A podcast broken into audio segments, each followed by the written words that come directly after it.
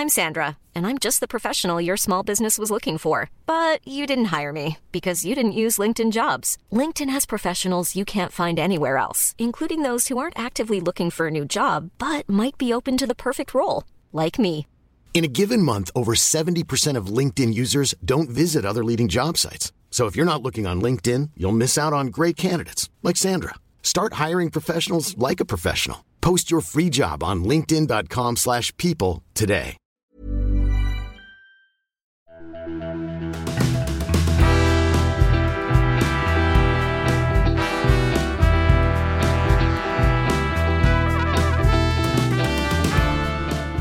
Hey, hey, welcome to Page Break. I'm your host, Brian McClellan, coming to you as the mountain leaves begin to burn in autumn orange and red here in the mountains of Utah. Today's guest is YouTuber and author Daniel Greene. Daniel is the writer and performer behind the hugely popular Fantasy News YouTube and Twitch channels, as well as the author of the epic fantasy novellas Breach of Peace and Rebel's Creed. Daniel and I chat about what it's like to be on the other side of the reviewer's crosshairs, the massive amount of work it takes to make it on YouTube, the upcoming Wheel of Time show, and more. Enjoy my conversation with Daniel Greene.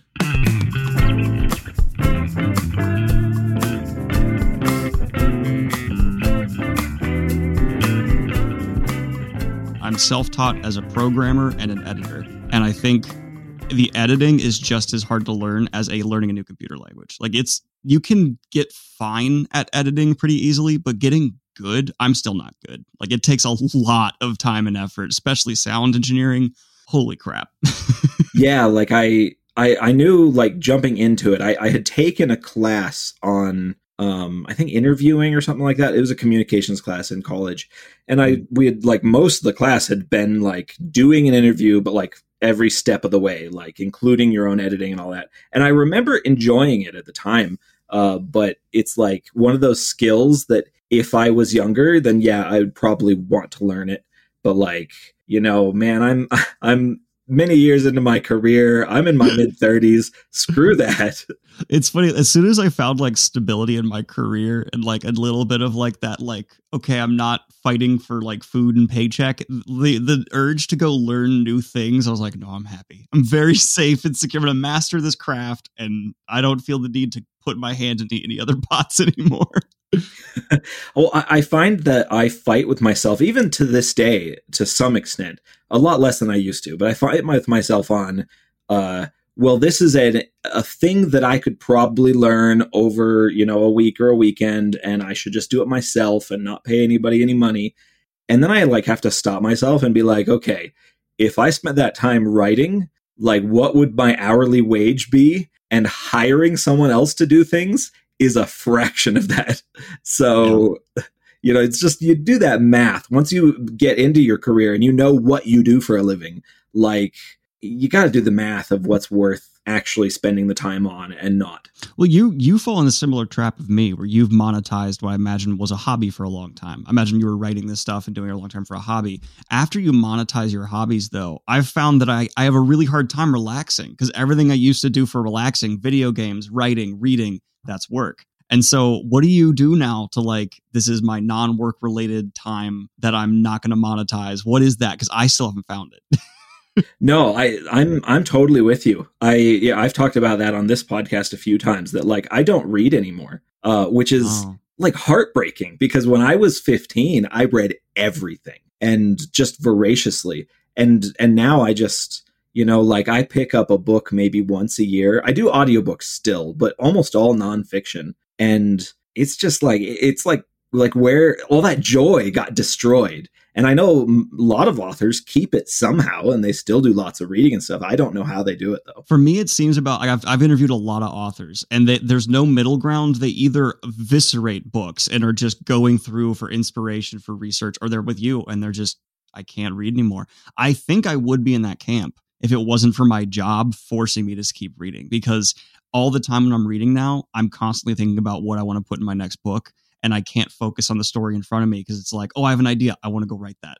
Yeah. And it's it's becoming a real struggle, which is why I'm doing more movie and manga reviews and stuff like that cuz reviewing like Lord of the Rings, I'm like, no, there's 80 things in here that are great inspiration. I can't focus on them right now. Yeah, no, it's I'm I'm totally with you on that. It's it's a weird place to be at where you suddenly realize, oh man, I used to like really enjoy this. And now it's not that I don't enjoy it, it just feels like work. It feels like I've gone into the office, you know, when I pick up an epic fantasy. I also get filled with a lot of jealousy. When someone's done like a great idea and they've executed it wonderfully, I'm like, why couldn't I think of that? I yeah, that that's uh that's definitely one of those like creeping things. Like I don't know, I, I that's something I I need to start asking people on this podcast about that because professional jealousy is one of those weird little insidious things that I think like I mean a good example is just me doing my research for this interview and going Daniel has 340,000 YouTube subscribers? What the crap man? Like like that kind of like it, it's like I, I feel like the professional jealousy that writers get uh, and kind of in the creative arts it tends to be more like it's like tiny jealousies like it's not like you know, I hate that person. I want to steal their job. I'm going to have to like, you know, arrange an uh, like an accident at the factory. Uh, it, it's like a it's like little jealousies of like, man, they did that better than me, and I'm kind of mad that I didn't do it better. And well, I, I fully believe everyone has jealousy. If people are saying I have no jealousy, liar. all I can say to that. But like it, I actually find myself the more I like someone, the more prone to jealousy I am. Like the more I get to know someone, the more it's like, I love you, I support you, this is great. At the same time, I really wish I had done that first. Like it's like, oh, that's because the better I get to know them, I also get to see how they came up with the idea, and it's like, why didn't I do that? Like I was right there. God damn. I'll, I'll like from my early career, like the greatest moment of relief for me well, the greatest moment of, of stress and then relief was finding out that this guy I'd never heard of, Django Wexler, was coming out with a Flintlock epic fantasy the same year as me. And then the relief came finding out my book was coming out like two months before his. like I'm that's it's that small I, moment where you're like, sorry, not sorry. yeah, exactly. Like I I have since become friends with Django. He's great. And and lots of people are writing in Flintlock Fantasy now. But at the moment, it was just a massive panic on my part. Mm-hmm. This is my whole shtick that I'm going to base my career off of, and someone else is also doing it at the same time. That's actually you've largely become like, at least in the circles I'm talking to, like the touchstone for Flintlock Fantasy is Powder Mage in your various series. And I'm, you know, genre kind of means everything, different things to everybody. For you though, does Flintlock Fantasy need to have that narrative focus on, you know, warfare and things like that? Or no, anything that has those kind of Flintlock arms in it, would you call that Flintlock Fantasy? I mean, that's a great question because you've got like like uh, Brent Weeks has some Flintlock technology in his books, in the Lightbringer books. Brandon has done Flintlock stuff uh, in the um, is it uh, is it the the the sequel series to the to Mistborn? Yeah, era two. Yep. Yeah, and so so like it's something that has been around before, but like it seemed like the actual subgenre, you know, in air quotes, uh, kind of appeared when I came onto the stage. So that was kind of a weird place where I didn't invent it, but I just happened to jump in there when there was, I guess, a little bit of a, a surge of it it seems to me it's almost like the Napoleonic angle is what makes it Flintlock. Yeah, and and I think to answer your question, it's like a I do think that it that there kind of has to be that military angle to it because you know that's the implication with Flintlock. You know, you're talking about the type of weapons your soldiers are going to use. Uh, but I guess I don't know. I, I, guess in my head, I've always defined Flintlock as you know Flintlock fantasy as anything that is primarily primarily Napoleonic. Mm-hmm. So so yeah, I, I think I agree with that it, it's you did it so well, and I I have to ask, and the answer has to be yes to this. You've read the Master and Commander series, right? And you're a fan of that series. I've I've never read it. I've seen the first the the only film. I saw okay. the film, and the film is amazing. I love yes, it. Is. uh, no, it was it was almost all from Sharpe's Rifles, and oh, okay. and it wasn't uh, it, it wasn't even the book series. It was the TV series. Uh, I did read. I've read a bunch of the books since, but I it was the TV series. We got it like my wife and I had like not been married very long, and we were trying to find something to watch together. And and she's like, "Oh, I, I remember this show that my grandma used to have me watch with her, you know, like ten years ago or whatever." Uh, we should check the library, and the library had like a box set of VHSs of uh, Sharpe's rifles, And man, I was like halfway through the first episode, and I'm like, holy crap, I'm doing an epic fantasy like this. it's amazing when something hits you like that, where you're just like, damn, okay, this is where I want to go. Um, for me, it's I've always been a fan of Sherlock Holmes and stuff like that, but I've always wondered like he's way too perfect. Like Sherlock in real life would be far more messed up than he is in the books, and so that's why I I spoiler for my books. I put a Sherlock character in, in there and then I kill him because it's just like there's no way that person would be stable or able to function enough to like be alive. Like they would absolutely if you're that level of intelligence and a sociopath, um, you're gonna die. And so that was kind of my approach to him because it's like he, he's too brave, he's too stupid, he's too bullheaded. Well, he's a brilliant genius. Um, especially in like a dark fantasy world because if you run into a character who has like a Glokta morality, their their solution is going to be, well, I'm just going to kill you. You're too smart to be around, so I'm just going to kill you now. And I find that to be like every time I read like the original Sherlock Holmes books, I'm like, why wouldn't Moriarty just shoot him? wouldn't Moriarty just have someone blow his head off and be done with it? Right. And it is funny, like because you see a lot of people that write these days have that response to things that they grew up with and things that they've read and loved, and they they want to play with the same. They want to play with the themes and maybe put a more realistic bent on on it or you know whatever. Mm-hmm. um but it's it's kind of funny how we all have that those thoughts going through our heads of of I love this thing but I feel like I could change it a bit and do something a little different. And that's cool. I, originality is dead.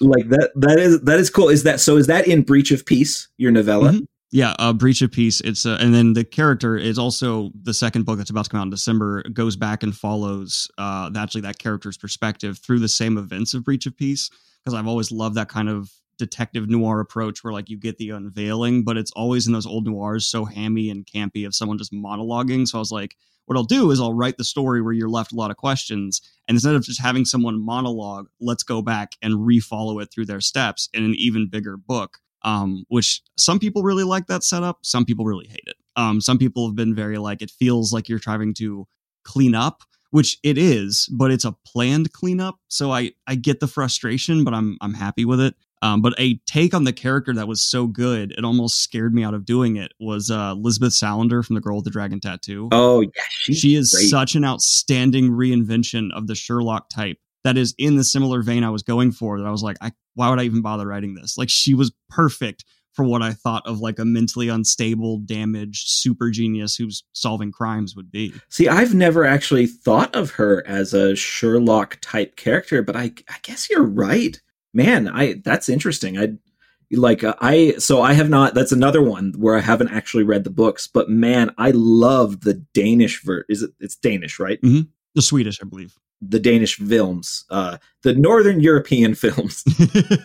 I, I, believe they're Swedish, but in the books, it's a lot more in her head. You're figuring out just how smart she is, and in a realistic take on a modern Sherlock, she's into tech and computers, which I feel like would naturally fit that brain very well.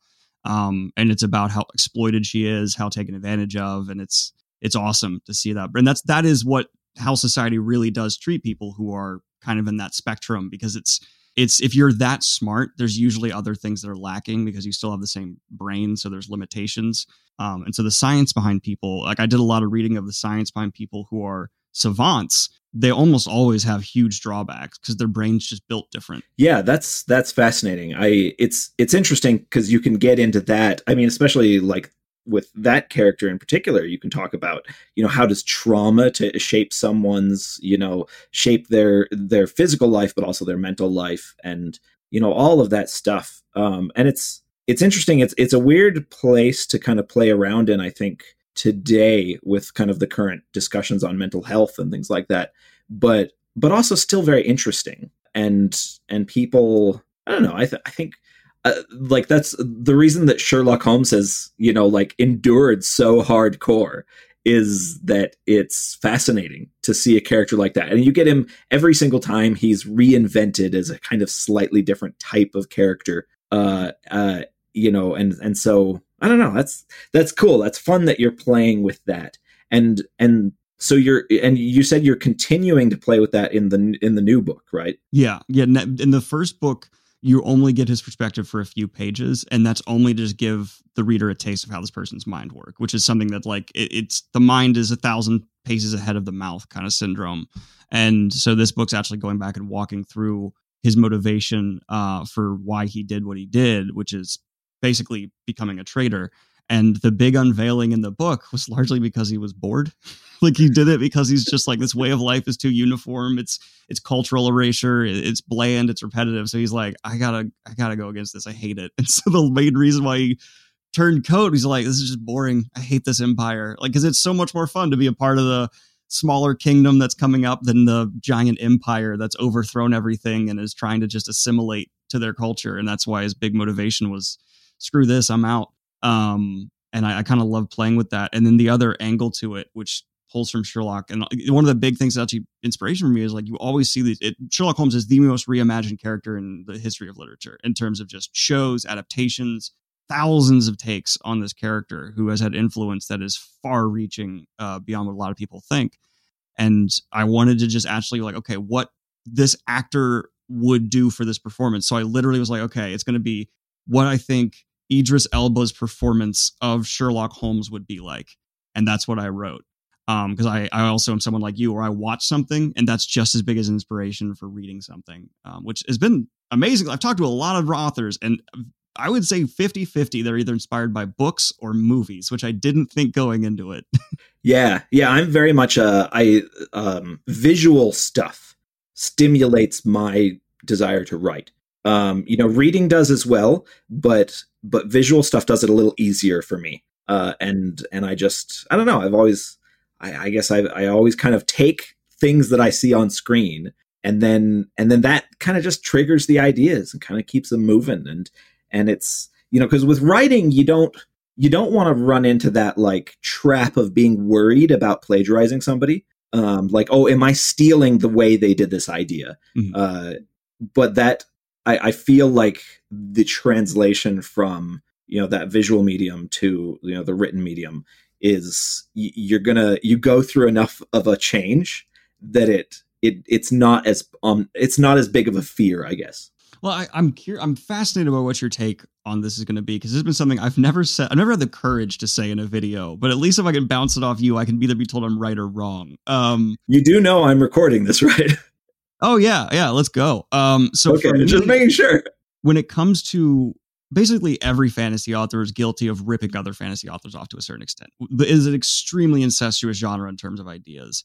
It more comes down to are you doing it respectfully? Like I think Jordan took just as much from Tolkien as any author has taken from any other author, but he did it with an extreme reverence to the source material, and he, you know, changed enough that it felt creative. Whereas opposed to certain authors have just flat out like lifted stuff, put it in their material, and they don't pay much attention to it. They don't flesh it out. They don't treat it like it's a natural element of their world. It's just like I took this thing, it's here now. And that's kind of the big difference to me. Eh, because to say like no fantasy, no good fantasy authors take some other fantasy authors, just not true. Yeah, totally not, not true. true. Yeah. So you think I'm in the ballpark there? Yeah, you know, I think so. I, I, I feel like I almost would get even less philosophical with it, like in terms of you know being respectful to source material and stuff like that. I I don't know. I guess I don't I don't think of it. I think of it more of if you're going to steal something the respect you show is making it not look like you stole it. And I guess that's my take on it is that just just to not, you know, at least make it at least put your own twist on it. At least mm-hmm. do changes that that people aren't going to immediately go, "Oh yeah." I mean like like the good example is that all the epic fantasy that I grew up reading in like the, you know, set from the 70s and 80s uh, and early 90s was kind of like every single one had a race that was definitely elves. And you're like, can you like at least file the serial numbers off of this? and and you get it in some cases it's filed really well and in a lot of cases it's not. And you're like well this is like we are in rivendell right now and the elves are a slightly different color. That's it.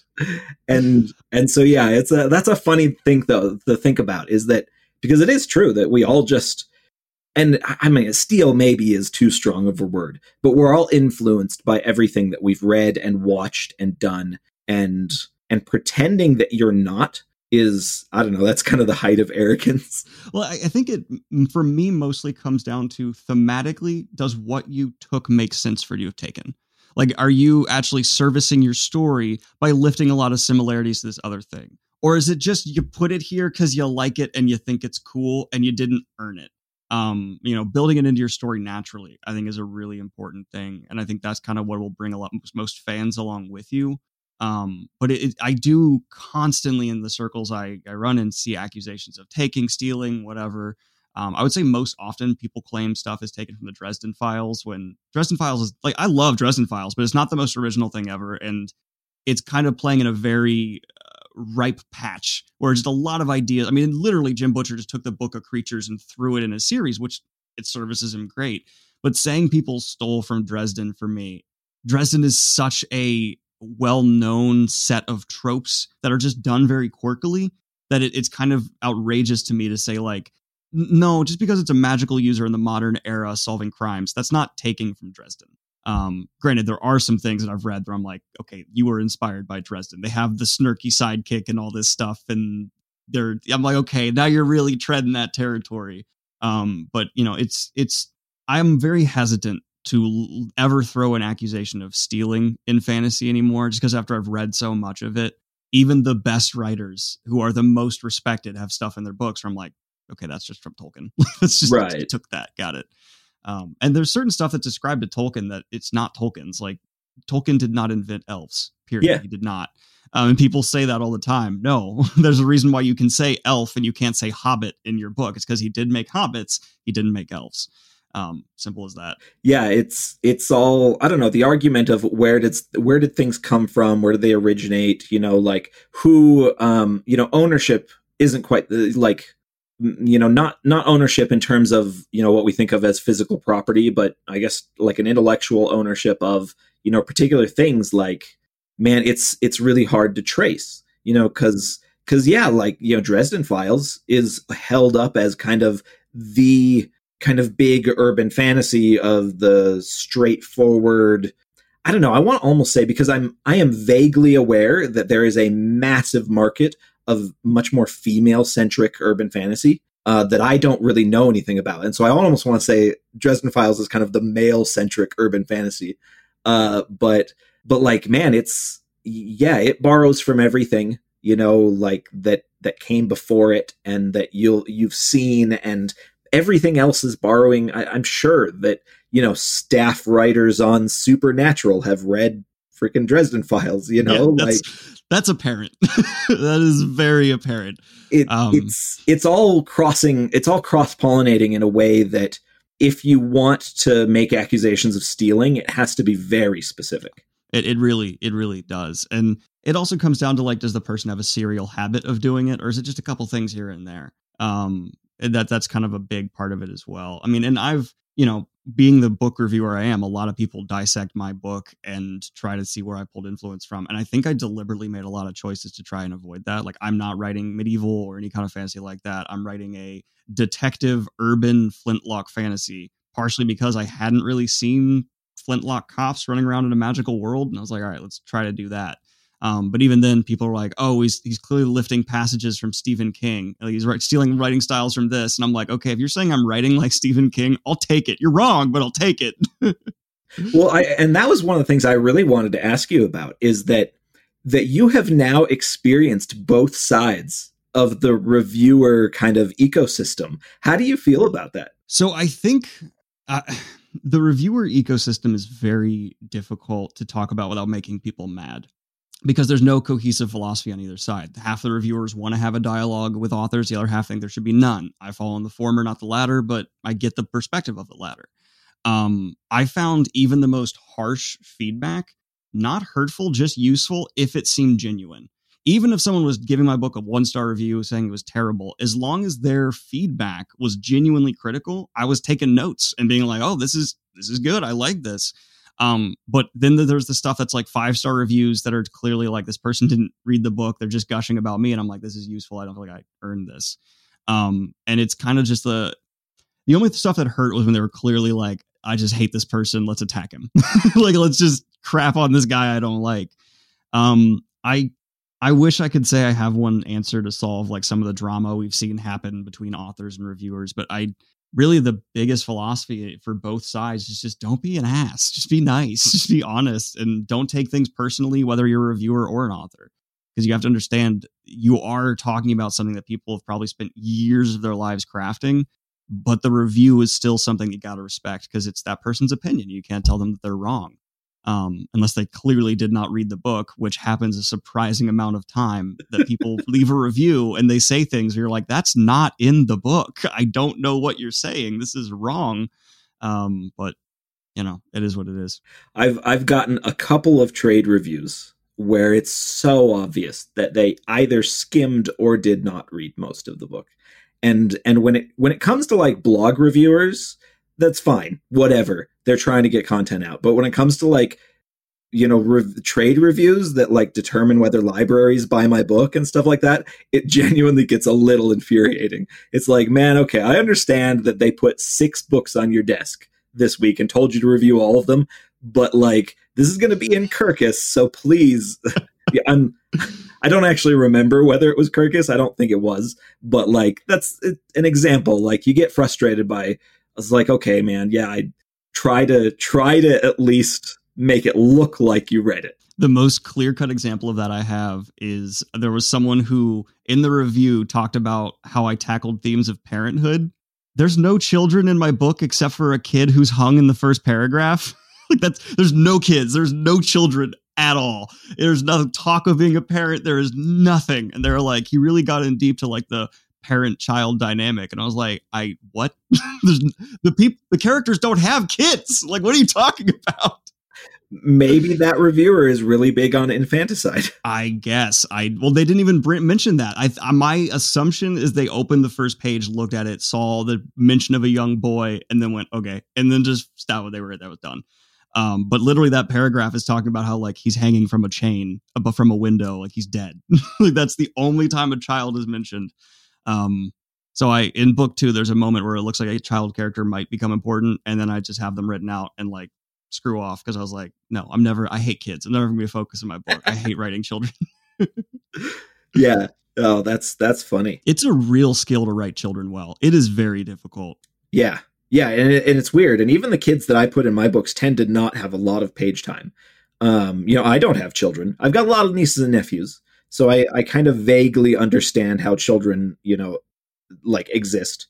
Uh, but uh, yeah, I, I guess uh, yeah, that like you said, that's a good that's a, a skill that you that people kind of need to learn and you uh, know foster. There's like the three faults of writing children making them hyper smart making them super stupid or just writing them condescendingly where it's like oh little kid can't think for anything. You have to have that balance where they do seem kind of naive but they're not totally dumb and they're not too like stephen king he's known for writing very good kids stand by me like it works. And you also need to have that like childlike misuse of foul language, but it's still like not too bad. Like, because every kid when their parents aren't around swears. Like that's just that's a universal truth of childhood. Definitely. Um. So it's it's really I've I've actually really looked into it, and there is so many like papers and books about how to write kids, and all their advice is different. I gave up. There's not going to be kids in my books. yeah, it's it's tough to kind of I think it is tough, especially as a new author, to learn what you're not good at and and whether you want to put the energy into learning to be good at it or to just kind of say yeah that's not a thing i'm going to deal with in my books. I i am i'm decent at action is what i've learned and i'm really bad at slow scenes. So now i've tried to like make myself write more slow scenes because i'm super descriptive. I like to really set the stage and all my beta reader feedback is like why are you describing this room so much? Stop. Like it is i don't need to know all these details and i'm like but robert jordan Robert Jordan made me this way. um, yeah, so I didn't want to spend like our entire time talking about it, but we are recording this the day after the first trailer for Wheel of Time. Mm-hmm. And and I know that that's huge for you and your fans. Uh, like like a lot of your videos are Wheel of Time. Uh, I tried. I tried not to bring it up. I went into this thinking, "Don't bring it up," and I've brought up Wheel of Time twice now because it's it's on my brain. oh, well, of course it is, and and anybody that works in in like the corner of genre fiction that is epic fantasy, like Wheel of Time, is kind of omnipresent. It is it is like Game of Thrones in that sort of everybody has at least you know read the Wikipedia page You know, if you are an epic fantasy fan, you're vaguely aware of this thing existing, and you might probably will be a huge fan of it, um, or or you'll hate it for some reason. You know, yeah. the way epic fantasy fans can get. Uh, it's but, it's one of those series that also has just stood the test of time so well. I mean, there's a lot of series that are popular for a decade and then disappear entirely, and it's just been one that's it's still popular. It still sells, from what I know. They're still even without the show, they were remarketing it, new editions coming out left and right. Um, which I, I, I do think that sauce. Sorry, I, I think that there's something probably the fact that Brandon finished it and now he is pretty much the biggest epic fantasy author out there. Uh, you know, him probably him, Martin, and Rothfuss and you know Brandon is you know by far the most prolific, uh, and so so I, I, think there's part of that is that Brandon is very much still in the public consciousness um, mm-hmm. as being a, a section of Wheel of Time, um, but it is it, it's good and it's it's like it was like the formative epic fantasy of like all millennials' childhoods, you know, uh, and and so that definitely creates like a it, it creates a thing, you know. Like so, uh, I I had actually wanted to ask you. I have no idea if this is rude or not. How old are you? I'm 26. Okay, so you're you're a, you're younger than me by a bit, but not like a huge gap. I, I don't know your age, so I don't know. Yeah, I'm, so I'm 35. Uh, okay. So, but like that's not. I, I wouldn't consider that a massive distance. We're both millennials. We both. uh I almost just said something really weird. We both have the same childhood, you know, era yeah, yeah, yeah. But uh, so I, I do think, yeah, there's there's a lot about Wheel of Time that just kind of sticks around. Uh, mm-hmm. and and it's funny because I was tweeting about this a little bit yesterday that watching the trailer for me was very weird because I so weirdly I have never finished the series. I I think um, book ten came out when I was seventeen, and that was the last one I read. And uh, and there was I, I think uh, because book eleven came out when I was in college, and I just like didn't have the money to buy one. Uh, Ain't that true? yeah, and then I think I got really depressed because Robert Jordan died, and I was just like, "Oh, it's never. I'm not going to bother." Uh, yeah, I remember and that then, day. And then when Brandon picked it up again, I was like, I, I started a reread, and the reread was so daunting that I was like, "Okay, this is probably never going to happen." it's Brandon really brought something interesting to that series. Of course, I would have preferred to see Jordan finish his work, but Brand Brandon turned out to be the guy to do it. I mean, he did such a solid ending, and it's I I cannot think of any other even form of art where another artist has come in and finished someone else's work, and fans are as happy as they are with Brandon's uh, finishing. I mean, he just nailed it. It's damn impressive, especially yeah. for something that is so big. Uh, you know, like it's just so complicated and huge, and and it like like I, I watching that trailer yesterday, I kind of had these conflicted feelings of, yeah, a part of me had been like, oh, I left Wheel of Time behind 16 years ago or whatever. but there was another part of me that was like, man, I used to have an encyclopedic knowledge of this series. And like I could feel like the cobwebs, like, you know, in the back of my brain, kind of like shimmering and going, oh man, you remember this? This is amazing. Like, so it, it was a very complicated you know trailer watch for me. Well, I, I I'm curious. So you you and I are both millennials, I think by definition. Um, do, so for me, I, I it took me until I got into this job and started doing a lot of thinking about my influence for fantasy. At least commercially, during our childhood, the biggest fantasy franchise was Pokemon. That's the biggest fantasy franchise in terms of units sold and stuff. And I think that's what caused the diversification of fantasy we're seeing now from writers of this era. Because, you know, if you were writing fantasy in the 60s, you were influenced by Tolkien and your peers. Now, if you're writing a fantasy, you're influenced by, you know, we've gotten fantasy coming over from all across the world, all these different spins and takes on it. And the Wheel of Time I see as kind of one of the first examples of that. It really feels like it was pulling from around the world and taking sci-fi ideas and weaving it into the lore, all kinds of stuff that had been done before, but not in a truly epic, huge fantasy like that. And I think that's part of why it's aged so well, is because so many people pick it up and they're still seeing themes that authors are writing today. Um, it definitely hasn't aged perfectly. Like I'll be the first person to admit that. Wheel of Time has some rust that is coming in. Um, but it it's it's amazingly influential when you really start talking, especially to authors of today. Yeah, no, definitely. It's it's like a big a big part of uh, you know because even though people even the authors that didn't read it like like I was saying before they're still very aware of it um and it, it just is such a presence in kind of our you know just in our little corner of publishing and and and in yeah and, and a fandom too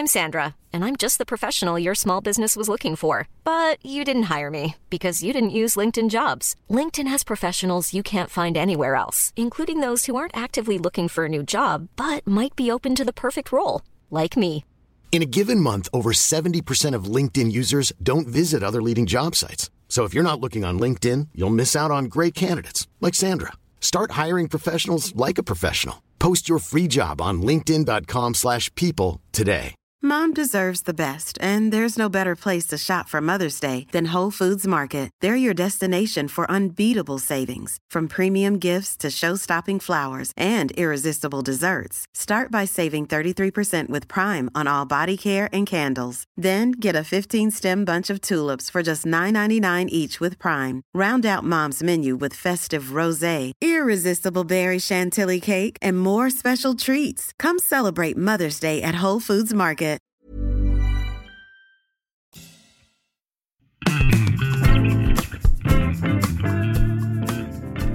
I was kind of curious about your thoughts on on the idea of fandom because even when I was younger and I read voraciously, I never really got into fandom. I I spent a summer writing Wheel of Time fan fiction that I uh, like when I found one of the early websites that had that.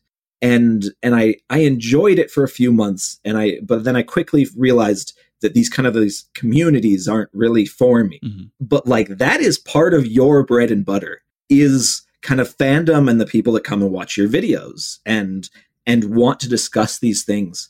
And I I was curious how it feels to to take your fandom and this kind of goes back to what we talked about earlier of taking your hobby and turning into something you do for a living. How does that feel to take something that that is like an exciting, not just a, you know, let's watch TV tonight, but something that you really get into and then take that and then turn that around and now it is something you talk about for money.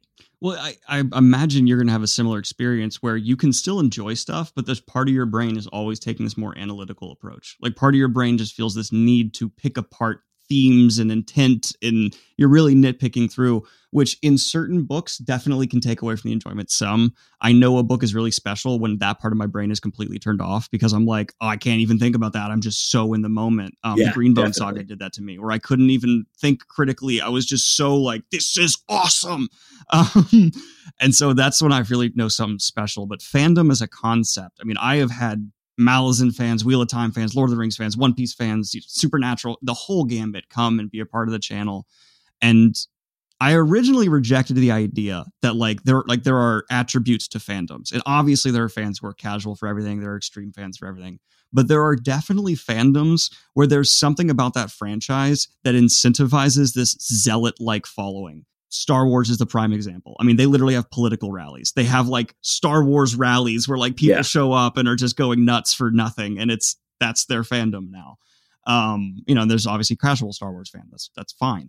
Um, but I've there's also like I've found Powder Mage fans to be very uh into the the nitty gritty of the books. Like your fans are very like, oh, this is Napoleonic here. This is what he's pulling from here. They love all the influences that come in but they're not super preachy. Like I've had Malazan fans are like, you have to know the gospel of Malazan. And if you don't like it, F you. Like that's that's Malazan fans somewhat. Um, and then Wheel of Time fans are, I think you kind of put it perfectly where it's like, that was oh yeah, that was huge for me a long time ago. I remember. Um, Sanderson fans, they get angry at you if you don't watch all of his live streams. Uh, oh yeah, I can't. I'm, I made a video where I made predictions, and people were like, "Well, at this timestamp in this live stream, you said that couldn't be a thing," and I'm like, "Sorry, I guess I missed that. I apologize." Um, but the, like, so yeah, there there is every type of fan in every franchise, but certain franchises just tend to have a current, a current that goes a certain way. Um, and Lord, I've been getting into One Piece recently, and One Piece fans are the most kind, aggressive people on the planet. They are, hey, how's your day going? Didn't you read four more sagas this week? Isn't it wonderful? And I'm like, uh, yes, relax. yeah, that's funny. I I like um I I'm I'm interested by that kind of that that uh I guess social sharing of something you love as a hobby Um, it's a it, it it's it's a bizarre place because it's like I, I wonder, you know, as a occasionally, you know, the analytical business side of my brain will be like, how can I tap into that? How can I create something like that? Um, but I I always end up running into the same thing where I realize that if I try to analyze it too much and try to actually create around the idea of someday having a fandom, I just work in circles and it's it's not going to end up anywhere because it's not natural. I find the biggest commonality between franchises that get those fans who just talk about it all the time and can't let it go are the authors who mastered the iceberg approach of just putting things that have massive implications and that is what gets people online to just go um, like if you look at you know Malazan's probably the prime example for that. There's a lot thematically there. There's a lot that goes on, but narratively, a lot's left open ended and just implied. And I think that's what makes people just discuss, discuss, discuss. Because like Erikson didn't even flesh out how his magic system really works that much because he wanted it to be a mystery. He said that like I don't want you to know all of it. I made a video trying to explain it, and like the top comments are all like, "Don't do that." They're like, "Stop," and I'm like, "All right, fine."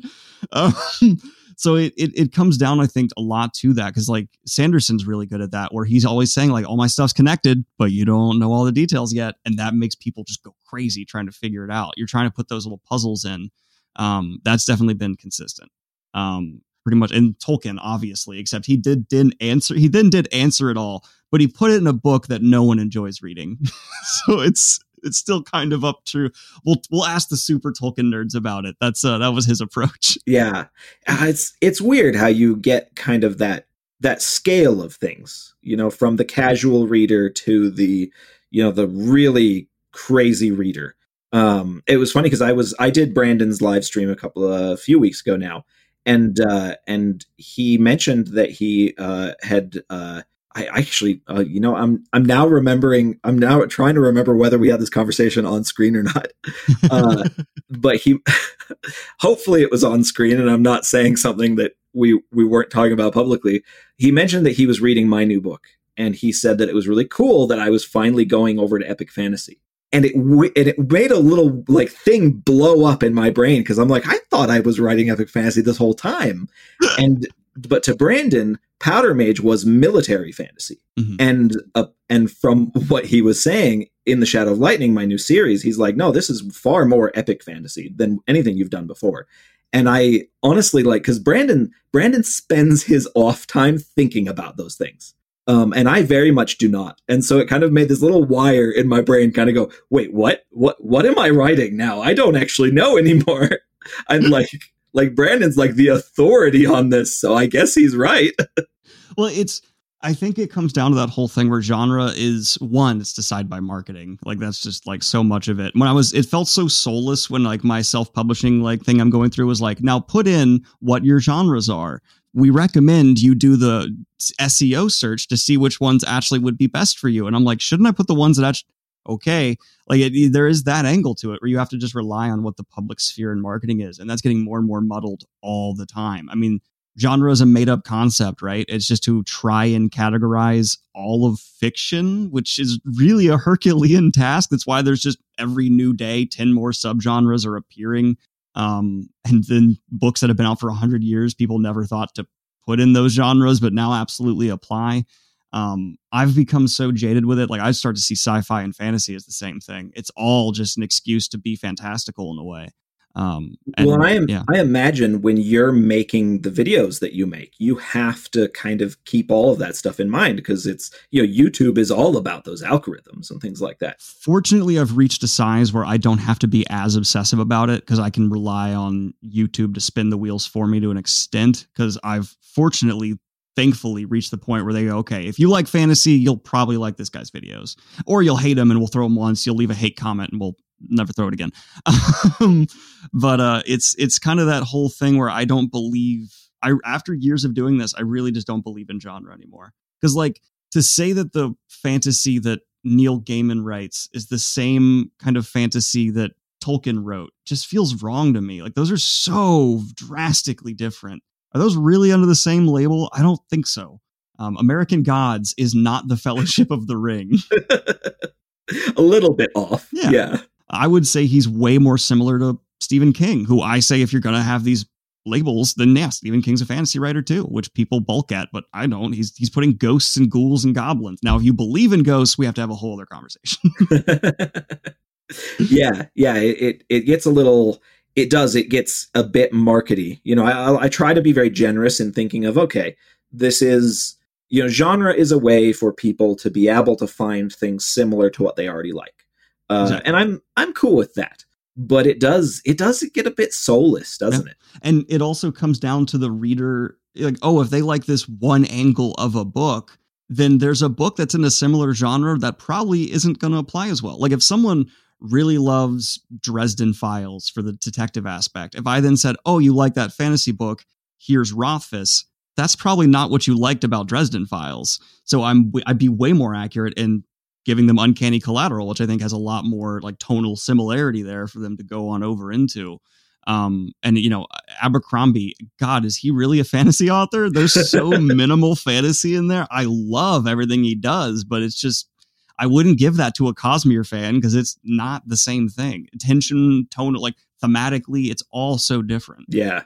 Do you find when you're writing that you think at all about you know what kind of a what kind of a mix mash maybe you want to create do you like like for instance like when i started promise of blood uh, there was a very definite thought in my head of i kind of want to create something that is that is uh them uh, that that is content wise right between brandon and joe abercrombie wow you nailed that sorry and, thanks but like that's what i was aiming for do you think about that kind of thing um yes, due to like what we talked about before, where I had inspirations, like I wanted to do a Sherlock type thing. I wanted to do kind of a noir, you know, flintlock urban fantasy.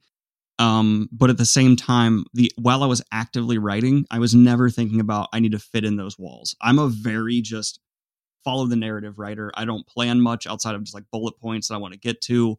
Um, and that was actually one of the major criticisms for Breach of Peace that I agree with. There's like one fantasy element in all of it, and it's very minimal. And people are like, "Why did the fantasy guy not write a fantasy book?" And I'm like, "Oops." I'm like, maybe if I had been thinking, I would have put more fantasy in there. But there's one character with fantastical abilities in the whole book, and they're in the last like 20 pages. That's it. Yeah, one of my one of my like little uh, things that I, I have a rule for myself is that the first book in my in a new series of mine uh, has to have within the first page has to mention magic in some way, just to help establish the kind of universe that we're playing in. I would have loved to have gotten that advice because man, was it? I had some people who were like apparently didn't know who I was who picked up the book and were like, "Why did this suddenly become fantasy?" And I was like, "Oops, my bad." No. well, I'm sorry. I'm I'm a, a, what a couple years too late. well, you know, that's that's part of the learning experience. But that's actually a big question I want to ask you. You are someone who is writing in multiple subgenres of fantasy. You've written big boys to slim boys, and you've kind of gone all over the place. How is your process of writing evolved? Are you now still kind of feeling that pressure when you sit down more than ever, or are you kind of okay? I can do this. I got this. Let's get the next one out. Like, how does that go for you? Oh man, I, the pressure is different. I think the pressure is is higher uh, but it's different. Um, I talked a little bit on this podcast in an earlier episode with uh, Wes Chu about this, uh, where you get to a point in your career where you realize that you're actually quite good at writing, but you also have narratively in your head, you can see this massive web of threads going in every single direction based on every single decision that you make as an author. And so you reach a point where you're no longer sitting down and saying, oh, I don't know what this next scene will be. I'm I'm stuck on what to write. You're sitting down and saying, crap, I have 19 different ways I could take this scene. Which one of those am I actually going to do? Uh, which one is going to be most efficient and is going to do what I want with the biggest gut punch and all that stuff? And and I think that is where the pressure changes. Is that that I I now sit down and think, ah man, okay, what where am I going to go with this? Of all the choices that I can see laid out in front of me. It, it it's almost I think I think a lot of people have a misconception on writer's block where they think it's you can't come up with ideas. I find writer's block to be too many ideas. Yes. You just have so many paths and it's like especially if you're trying to do a series. Because if you commit to a path and then like on book seven you realize that was the path that couldn't get you there, Yeah. damn. Um, that's that's that's, that's I've already had that in Rebels Creed where I made a choice in Breach of Peace where I'm like, that was the wrong choice. That was the wrong choice. Damn it. Yeah, and if you if you read my first trilogy carefully, you will notice the threads that I dropped after Promise of Blood that I realized, yeah, that wasn't actually quite working for what I'm trying to do. Uh and and and it's it's a weird thing for me as an author to look back on uh to to say, "Oh, wow, yeah, that was a thing that I was to flesh out and then it kind of sucked and I didn't actually like it once I started reading writing the sequel." Uh, and I think I think that the more the more you get into it, the more experienced you write, uh, you become with writing sequels. The the more natural it will, it will feel, and the the fewer of those mistakes you're going to make. I had an author give me a recommendation for solving that problem that I've taken to heart and I think is the greatest thing. I I, I write characters in a similar way to them where I, I will create a character with an intention. Like I, this is a character I want to explore this idea with, with this theme, and they'll do this. And if that thread, I'm like, oh, this is not going to develop. It's just a wonderful opportunity to kill some people and hurt your readers. Yeah. Just, just kill that character in a miserable way. And then you can drop that thread and it's justified because they're dead and you hurt people. And as you know, the more you hurt your fans, the more they'll buy your books. I, uh, you know what? I actually struggle with that. I, I Really? feel like I, I don't think I'm cruel enough to my characters to really be like the next breakout massive success. I feel like Well, I you really inflict emotional trauma on a lot of your characters, Brian. See, I don't think I do though. I feel like I don't do it enough. I like I read some of the gut punches and stuff like that in some of those books and I just think, "Holy crap, like I I I, I like my characters too much to do that particular thing to them." Um although I'm I'm wrestling with something. I won't say it because the book's coming out in like, you know, 8 9 months. But like I am wrestling with something right now that I've set up in book 1 of this new series that is a major gut punch change of directions and i'm not 100% sure where i'm going to take it yet. And it's but i've got uh, i'm starting to plan book two and i'm like oh do i do i lean in to how incredibly emotionally cruel this thing is or do i shy away from it? And i know that that in terms of fans and narratively it's better to lean in but like there's part of me that just doesn't want to you know I have to shut off all empathy for all my characters when I write. I just I make myself not care about them. This, but like there's a character I put a lot of myself in, and then I like when I'm writing, I'm like I hate this person. I'm like I want to hurt them. Like it's my approach to it because they're they're a tragic story, so I have to do that. And then like I have my mom reading like the draft, and she got back to me and was like, "This reads a lot like you," and I'm like, "Yeah." And then she's like, "And you did that to him?" And I'm like, "Yeah." And she goes, "Okay."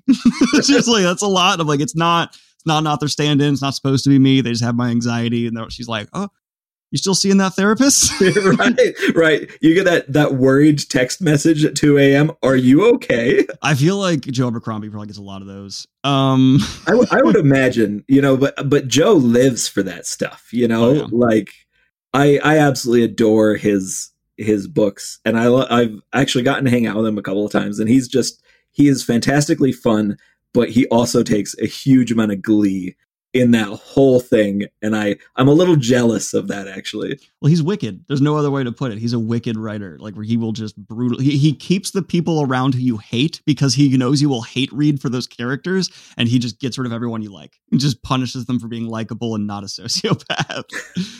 Um, well, actually, that that led, that leads into a question I wanted, if you don't mind, for me taking over your podcast and now interviewing you. I don't, I don't know. Hey, yeah, man, I'm supposed to be talking to you. You have me on your thing. You're always welcome. Uh, but that No, no, shoot. uh, so you you know you've told me you're not reading as much anymore but in terms of like the state of fantasy you're someone who has contributed to popularizing one of the bigger subgenres of it now what are your thoughts on how it's changing like not only with the live action adaptations the all kinds of different cultures coming into it the uh, popularization of it like marvel that's fantasy sci-fi like through and through you know as someone who grew up in the time where it wasn't as accepted what are your thoughts on watching it come to the forefront of pop culture in a way like now it's the biggest grossing movies and TV shows. You know, I I guess I don't have a hugely I, I- don't have a very complicated opinion on it. I think it's awesome. Like it's it's really cool seeing kind of the nerd culture become mainstream and and that includes you know fantasy stuff. You know, like you, when I when my career kind of first started, it felt a little bit more of a uh, yeah, I'm a fantasy author, and then they immediately imagine me, you know, in my mom's basement in a in my underwear, kind of like you know Cheeto dust all over me. But I feel like by by the time we reached like season five of Game of Thrones, like epic fantasy as a mainstream thing was just accepted suddenly and that it felt weird but in a very good way. Like we got the one-two punch of marvel game of thrones which i think just bam bam put it in. Yeah and I, I i default to saying game of thrones because it's epic fantasy but you're very much right on the marvel thing.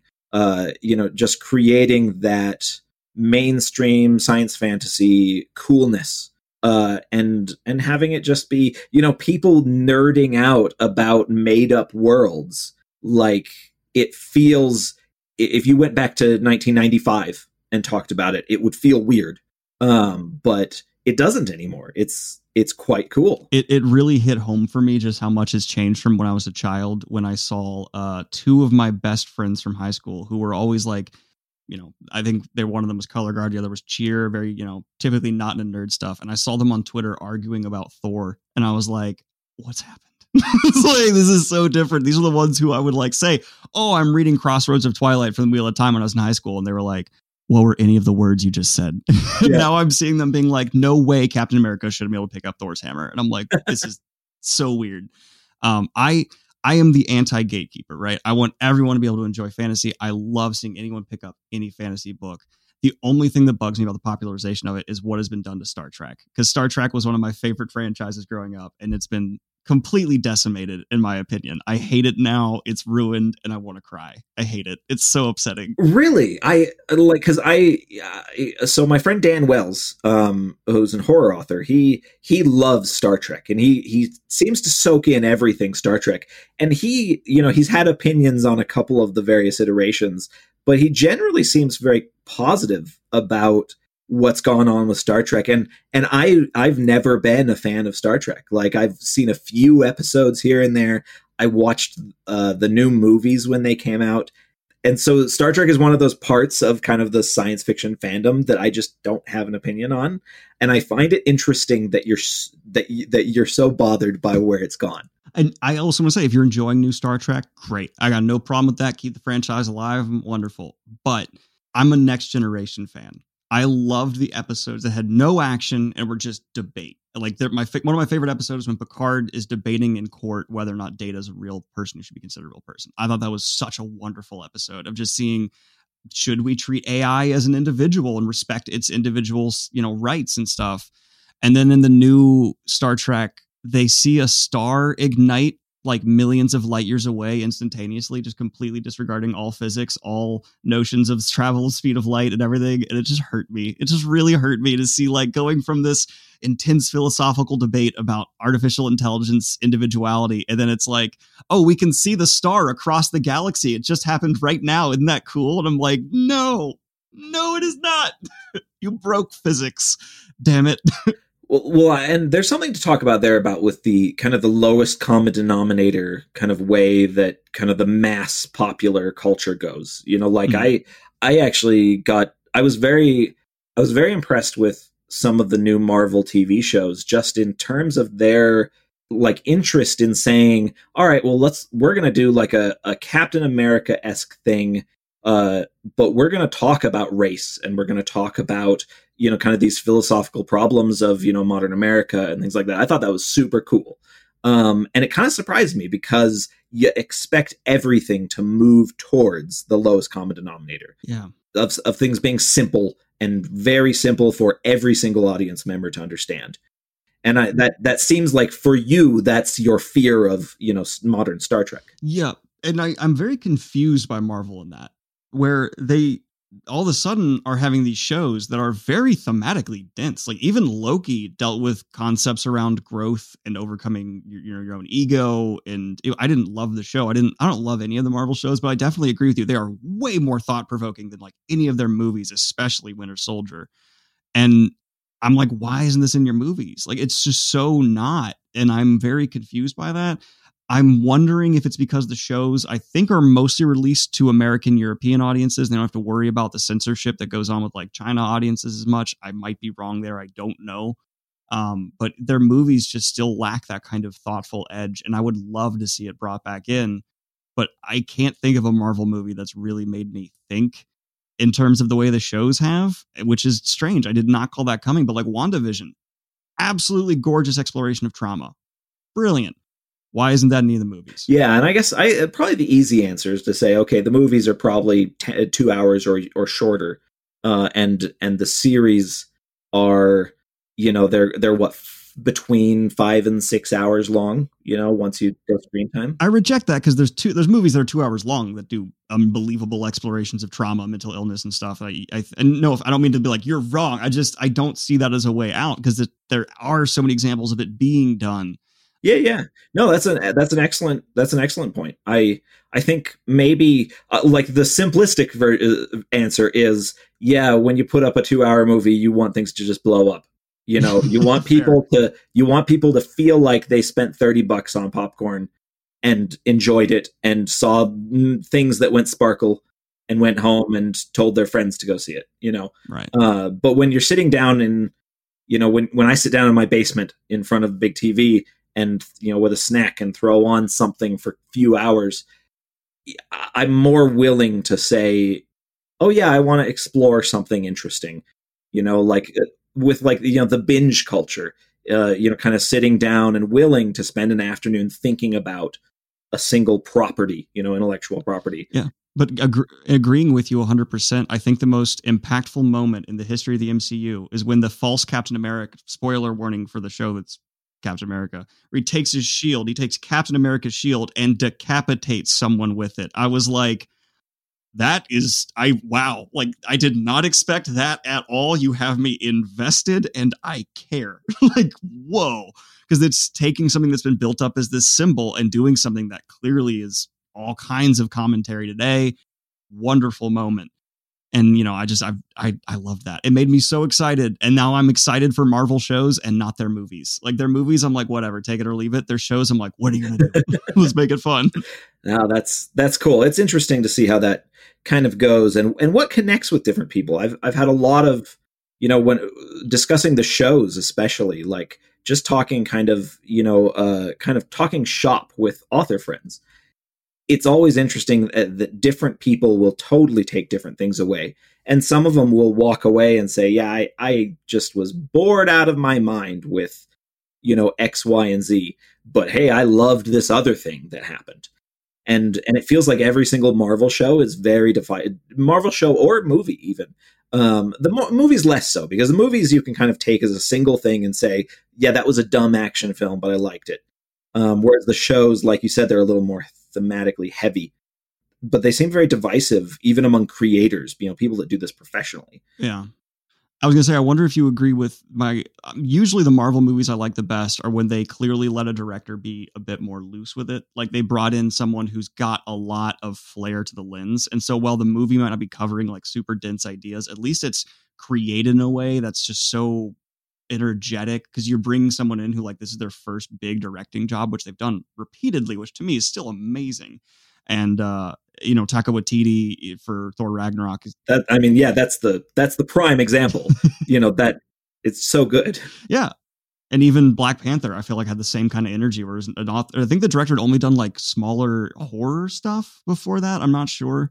Um, and then DC took a note with Shazam, and I think that's maybe DC's best movie, and it's because it had someone behind the camera who I feel like was okay. I'm going to prove my career right now, and I think that's a lot better than bringing someone in who's the biggest director around. They're going to do this Marvel movie for the paycheck, and then they're going to move on like I feel like that's very often how those directors kind of handle it because it's like, eh, I'm, I don't have the creative control here, so why would I try that hard? Well, and you saw the same problem happened with the you know the Star Wars sequels of oh, yeah. of of let's take the biggest the biggest directors we can find and and tell them to do a good job and also tell them to do it in you know six months and then I feel bad for Rian Johnson, who's handed this thing that has no plan. I don't blame him for The Last Jedi at all, because that dude was just pushed into the deep end of the pool, and he's like, "What's the plan?" And they were like, "Look, figure it out." Um, but I've been preaching for ages in terms of the writing for Star Wars or Marvel. Hire you, hire Brandon, hire Joe, hire people who spend their lives caring about nerd crap and that you would you would write an amazing Batman versus Superman, not the guy who wrote Batman versus Superman, who clearly did not care about the comics, he did not care about the lore. Maybe he did, maybe he said he did, I don't know, but he just watching that, he did not understand Frank Miller's vision in the Frank Miller comics. I'm sure people on your level, even if you haven't read it yet, you would read it, you would care, and you would adapt it in an epic fantasy way. Why Marvel isn't knocking on Fonda Lee's door or Robin Hobb's door, I will never know. Because these people would be perfect to craft that. Well, there is there is kind of there is a divide, and for some reason, like I will I'll I will give credit in terms of like taking somebody and telling them to write a movie or a TV show uh, when they previously have only done books.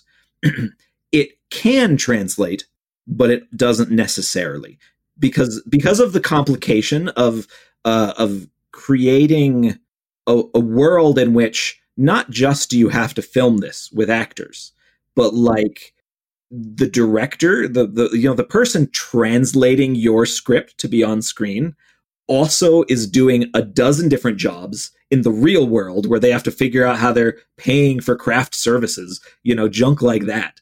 And so so I I do I have some sympathy in terms of the job of a of a of a Hollywood writer is far more complex than what I do for a living. Oh, especially if you're a writer director. That is a yeah. bag of holy crap. That's why again, I don't I feel horrible for Rian Johnson. That guy had to do Star Wars was basically just handed to him, this billion dollar franchise and he was just I did Looper. like that was his thing. It amazed me that that happened. Well, and it's it's funny because I walked out of I walked out of Last Jedi kind of like, wow, that just killed Star Wars for me, and I I hate Rian Johnson. And then what? Like a couple years later, I watched Knives Out and went, oh, Rian Johnson's like incredibly freaking talented. What happened? Like yeah, what clearly things happened behind the scenes with that movie that I don't understand because like I was given very like amazing proof that Rian Johnson is a unparalleled director. Like so so you know like those things those like the writing by committee,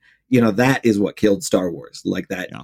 kind of the massive machine. Which is why the next three Star Wars episodes, I want to take you, I want to put you in a room with the people who are experienced writing scripts. They translate what you put down and that's the next three Star Wars films. It doesn't have any experienced fantasy writer. I want that because I'm I'm really tired of seeing writing credits that are people who I've just never heard of. And I'm sure they're fans, but like if you look at their credits, like they're not even someone who's just written great fantasy movies. Like, you know, take someone take the person who wrote um what's the one with the teenagers who get superpowers and it's so good. Um it's like a dark take on that. Oh, I'm talking. I'm. It's there's gonna be a thousand comments right now. Just I'm I'm blanking right now. Yeah, but you know what I'm talking about. Where like yeah. crushing the car and stuff. Take that guy, make him write Bat versus for Superman. Would have been awesome. Yeah, there's I don't know. Like I, it's a it's a weird it's a weird thing to talk about because you know, like I said, it's complex. It's oh yeah, and it, it can be different. But man, yeah, like I I do I, I one of my bucket items is writing for TV or film someday.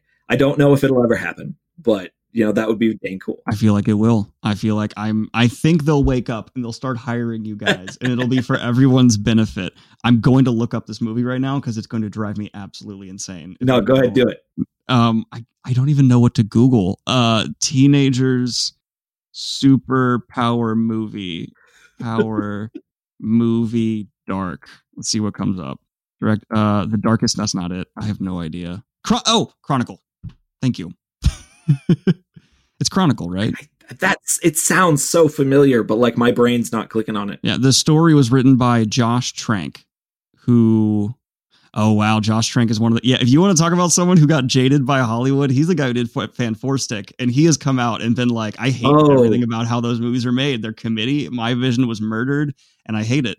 Perfect example. I can't even imagine coming out the other side of something like that. Yeah, he's the one who came out and he was like, they absolutely destroyed the movie I wrote and they reshot it and made it something else because he wanted to do Fantastic Four, if I remember correctly, in a body horror way, which if you look at Fantastic Four would be a great approach for that. Well, yeah. And the studio was like, no, it needs to be happy and plucky. And he, so now there's that horrible tonal clash of like those two visions trying to mesh. So, so now all we have is the Fantastic Four from uh, uh, the fake Fantastic Four from Venture Brothers. was also the, the 90s movie, right? That like uh that was like so horrible that it was never legally released. Oh yeah, gosh, that was it was so bad.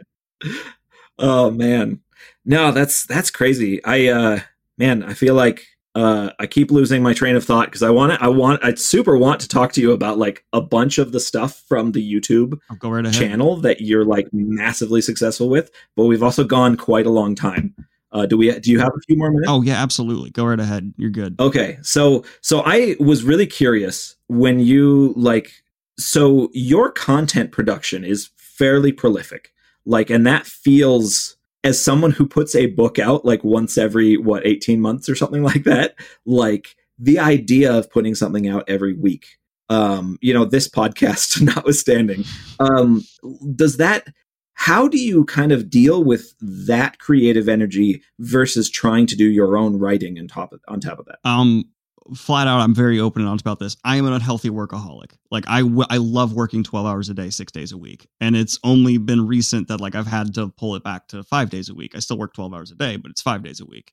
Um, and it's because I just love what I do. I love working, and there is a lot of stress with it, though. I mean, I am on medication for stress and anxiety because I have to be, but I I genuinely love every second of it, you know. And I'm there's also an extreme advantage YouTubers have where I am doing a bunch of different jobs, so I don't get tired of them. Like I'm an editor, I am a producer, I am a in front of the camera person, I'm a writer, I'm scripting, I'm noting, I'm reading, I'm reviewing. So it's it's not really the same thing every day, which is really good at keeping those wheels going. Like if I was just editing, I want to blow my brains out. Um, but because I only do it five hours of the 12 hour day, then yeah, it's a lot more fun and energetic and I can be creative. And while I'm shooting, I'm thinking about what I want to do for editing. Um, and then on top of that, I also, there is a well known issue going on right now on YouTube where being a YouTuber is actually, and I mean this literally, addictive. Um, because social media, especially when you're on the platform like this, gives you those dopamine highs of your videos doing well, you're getting the views, you're getting the content, someone famous retweeted you. And so you kind of feel this constant push to go further, go deeper, go harder. And, you know, I, for several years, I've been doing this for about five now, uh, was very unhealthy with how I was doing it. I'm still kind of bordering on that, but I'm, I'm at least at a point where like my girlfriend's like, I can tolerate you doing it this much, but please relax um and so it's it's kind of just a cycle of that. So i've had people come up and want to do what i do which is still the weirdest thing ever to have people want to do what i do. But i always tell them it took a lot of abuse for me to get here and grinding hard. Um i think it's easier to do it now because the youtube kind of algorithm it works is it realized fantasy content is something people want to see. So now more people are getting more recommendations for fantasy stuff thank you game of thrones and marvel um and sanderson. Oh my god sanderson just blows up on youtube for any if you are a content creator who wants to have an easy few hundred views sanderson. Um it's because also he's now in youtube so people who are related to him and making content close to him are getting recommended on his videos. Um his whole machine over there is so impressive. Not just him but the people around him. I mean the people who do his live streams the technical angles behind that those things are well run um, and so that's kind of created this environment around him where you have podcasts and channels that just kind of follow along. And that's really cool. They're in the wake. Um, and so I've seen authors try and step in and do this too. And what they don't understand is it's not a it's not a sprint, it's a marathon. Like if you're gonna get into this, you need to commit for two years of making content with no returns. I didn't get my first paycheck from YouTube until after two and a half years of doing it and then I finally got a paycheck, and it was for like eighty dollars. so it takes a lot. Well, and you kind of like I I, I noticed I went through a, a, few years ago. I I kind of went through. I was like, oh, I kind of became vaguely more aware of YouTube as a like a reviewing platform, and, and so I was like, oh, well, I can I need to find out who reviews kind of uh, fantasy novels. And I what I found out at the time, anyways, and this may have changed a lot because I I'm not always paying attention, but like at the time, I found that it was almost entirely kind of gosh this is not the right word for it but like chick lit fantasy is uh i'm not sure if that's that yeah that's not the right word for it but like kind of like that the the book club you know romantic urban fantasy sort of uh kind of followings where you had hundreds of thousands of uh subscribers to these channels of of mostly women who would review uh romantic fantasy and talk about that a lot. And then it was like you with like 20,000 followers.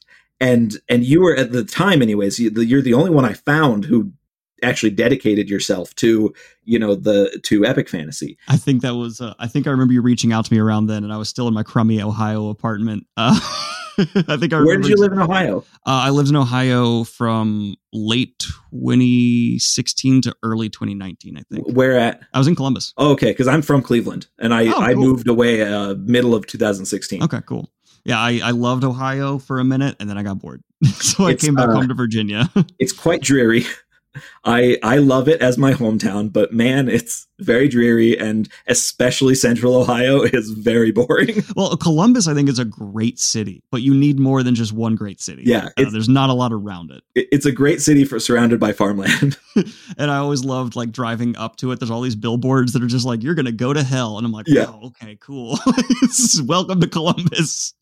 Sorry, you mentioned my home state, so I got derailed. Oh, uh, totally but uh, but yeah, so I um like it was kind of cool to find well it was a little saddening to find that the youtube you know review system was very heavily weighted away from kind of my little corner of publishing. Um, but it's been really cool to watch your channel blow up and i imagine that there's others as well that you're aware of. Yeah. So what happened i kind of got to watch this happen firsthand and i don't want to sound egotistical at all. This would have happened without me but I was kind of at the front of a wave of people who started doing so. And because of that, I got recommended the most because I was the biggest when a bunch of people started doing it right alongside me. Now there are dozens I'm aware of people who just talk about Sanderson, Malazan, you know, et cetera, et cetera, et cetera. And I, they would have done it without me. A lot of them said they saw me doing it and jumped on. I'm sure they would have started regardless whether it was there or not. And I want people to give themselves more credit. But as that started happening, that really pulled a lot of those people from those already big talking about YA, you know, romance style novels and put them onto us. And I got to say, for a long time, a huge part of my comment section was people saying, Oh, I'd never read anything but YA. Then I kind of read Mistborn because I was being marketed as YA at the time. And then that got them into wider epic fantasy. And then once more people started doing that, YouTube felt that rise of fantasy in general. We also had Game of Thrones going on, we uh, and concluding, which blew it up a lot because there was so much hate content and everyone knows hate content gets views. People love to hate things. Yes exactly. Uh, and then we had like speculation around wheel of time. There's speculation around sanderson releases you know all this the wheel of time show getting announced made it so that wheel of time was suddenly thrown in the algorithm. Um, so it's not me that grew this stuff. It's youtube that did and i just rode the wave. Um, and then i used an unhealthy work habit to ride it as much as i could uh, it used to be seven videos a week. I mean, I'd put out one every day while I was working as a full time software engineer, and that was ooh, ooh I was not healthy. it was very bad. Sound healthy. Yeah. The amount of times I got texts were like, "Hey, we had plans. Why didn't you show up?" And I had to be like, "Oh, it's three in the morning. Oh no. Oops. I started at five p.m. Oops. yeah, I promise I still love you, mom. exactly. Uh, but yeah, that was then I I got to. Uh, the paychecks for YouTube started being enough to live off of. And I was like, I got to try and ride this out. And I knew the Wheel of Time show was coming. And I was like, if that's going to happen, I'm going to get blown up. So, hey, my cat. Um, so I, uh, I decided to roll with it. And the weirdest feeling in my entire life was telling my boss I'm quitting to be a YouTuber. That was yeah. strange. I bet. it was very weird experience. Yeah. The first words are, Are you sure? I was like, Yeah. And he goes, Okay. okay yeah no that's fantastic though. It's like it's cool to kind of go from that um you know kind of just working the crap you know grind to being able to even if it is more work ultimately to being able to be your own boss and do something that you enjoy. Oh yeah it, it's more work doing this than I would as a software engineer, mainly because at the end of the day, I would be done as a software engineer. Where now, like, I can always do more. Like, that's what people don't tell you. And I'm sure you're aware of this. Once you're your own boss, stopping is very hard because you are the source of income. You are what's keeping the business afloat. So, stopping doesn't really, it feels like you're stopping the whole train and that's bad. Well, and it feels like, and it's the same way both directions, stopping and starting. It just you your momentum is difficult to slow down and difficult to get going. Absolutely. And once you're in the momentum, then there's there's often like a good place. Like I get like I get probably about 4 months out of every year where I have a very healthy sort of like work life relationship.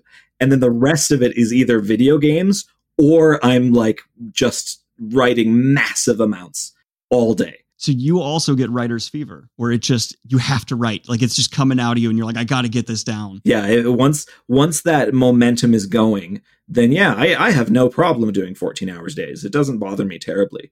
Um, but you know that has to offset those times when I have zero momentum and I just spent you know like five days playing Civ straight. Uh, you know, like so. I love Civ so much. That is that is a drug. Civ is a drug. There's no ifs, ands, or buts about it. Yeah, yeah, I, yeah. Some people like heroin. I like one more turn. You know. that's great. and it's that's just sometimes you got to pick your poison, right? I yeah.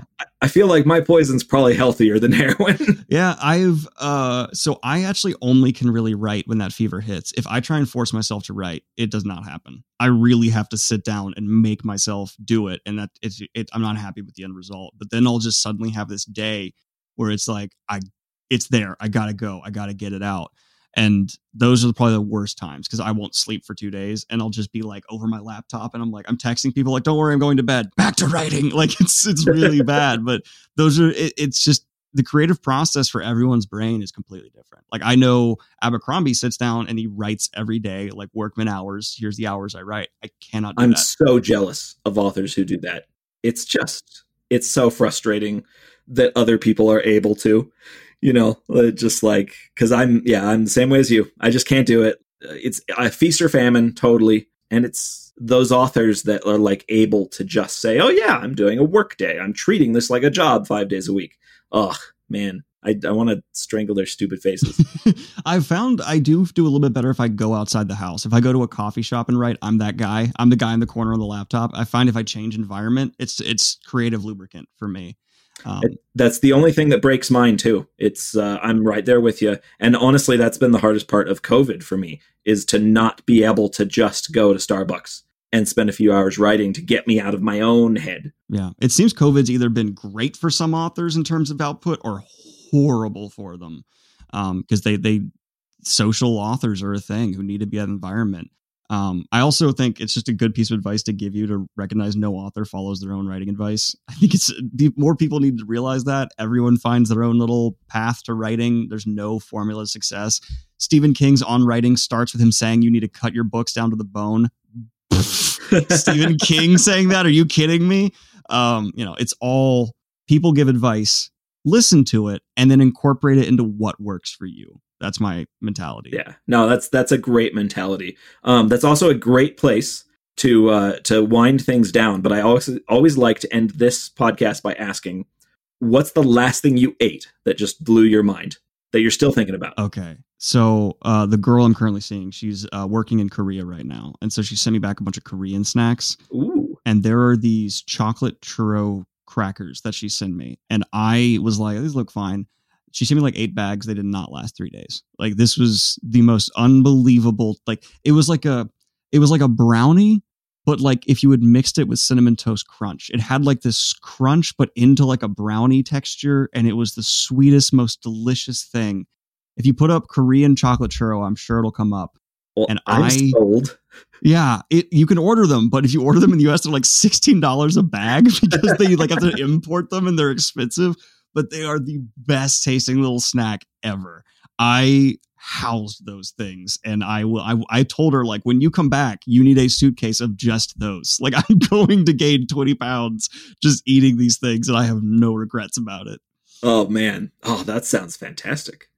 I love those. What I've learned is other countries do snacking way better than we do. We just got sold on the brand names and so we right. just stick with those. Now like other countries have these creative like new stuff coming out all the time we're slacking. Other countries snack way better. Like I'm not going to pretend like I don't love Cheetos, but I would love a bit of a more variety, you know. Yeah. We just like Frito Lay and like those huge corporations just decided these are the snacks available. They come out like one new flavor a year. There's competition overseas, man, and those where the choice snacks are at. yeah, yeah. Like when you go into like when you go into just like a um like a what what the equivalent of like a a little corner shop is in any you know in any country uh i think asia is probably the like the biggest one where you walk in and it's just like so colorful and every single and there's a billion options. Uh but but i kind of love that you know like that just like oh wow there is everything here well, they just like do food better. Like they have like vending machines that give you like healthy like bento boxes and stuff over there. And like, what do we get out of vending Reese's? Like that's what you get out of a vending machine here.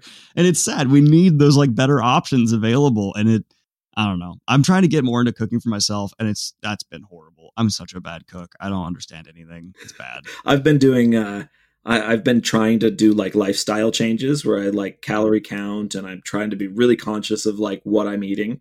Uh, but man, it's it's tough because like, like like I told like I told my therapist that my biggest like fear of leaving lockdown was being able to go to restaurants again because I will just start overeating again, no problem. Yeah. You know, like like being in lockdown. Once I decided to lose weight, I lost 25 pounds in like six months. Congrats. But like, but like, man, that's so hard. Now that like once I got the moment that I stopped losing weight was when I got my second vaccine and I started going to grocery stores instead of getting delivery and I started going and getting like going through drive-throughs again and stuff like that and it's oh it's so tough. Yeah, I it's I've been I'm I can't work out on my own. I have to go to classes because I'm hyper competitive. That's like it motivates me to keep up with that person. So I like that's how I do. But I have this horrible problem where I will go to workout class, I'll do great, and then on the way home I'm like, what a McFlurry sounds really good. I earned it. so I pick up like a McFlurry and I'm like, I hate this. Why am I doing this to myself? But I gotta. oh, I do the same exact thing. You know, like when I uh, when I was doing regular game nights, like I would get a 20 piece McNugget on the way to game night. Like wh- who knows that, who thinks that's a good idea? I certainly don't, but I still did it. Yeah. It's cuz it's literally addictive. Like people don't realize how much stuff in their food is actually designed to be hyper addictive. And so it it pulls you in and like it, getting over a sugar addiction is genuinely really difficult. Like it's actually a really big hurdle for a lot of people to do. Um, and God, and talk about like scarcity of healthy options. I was in a gas station recently trying to find a drink that was not loaded with like 30 grams of sugar, and I couldn't find one. I had to just get a bottle of water because like there was nothing. Yeah, I switched over to pretty much I only drink tea and I drink water. Yeah, which if you try to get tea in a gas station, it's like this is an all natural tea, 40 grams of sugar. right. No, I just make it at home. I just get loose leaf tea and make it home because then I can just, you know, like I don't have to feel guilty about putting a you know teaspoon of sugar in a cup of tea because that is like what one sixth of a single can of pop. You know. Oh yeah, and you're hydrating, which is great. yeah.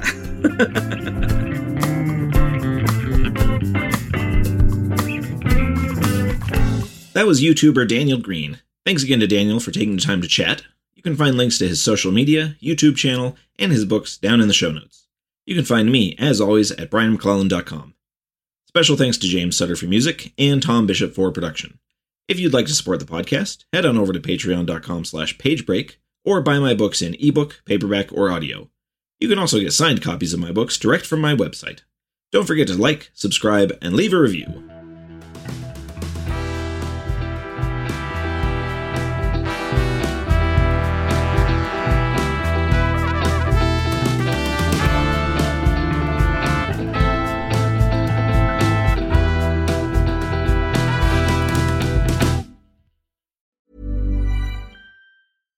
Mom deserves the best, and there's no better place to shop for Mother's Day than Whole Foods Market. They're your destination for unbeatable savings, from premium gifts to show-stopping flowers and irresistible desserts. Start by saving 33% with Prime on all body care and candles. Then get a 15-stem bunch of tulips for just $9.99 each with Prime. Round out Mom's menu with festive rosé, irresistible berry chantilly cake, and more special treats. Come celebrate Mother's Day at Whole Foods Market.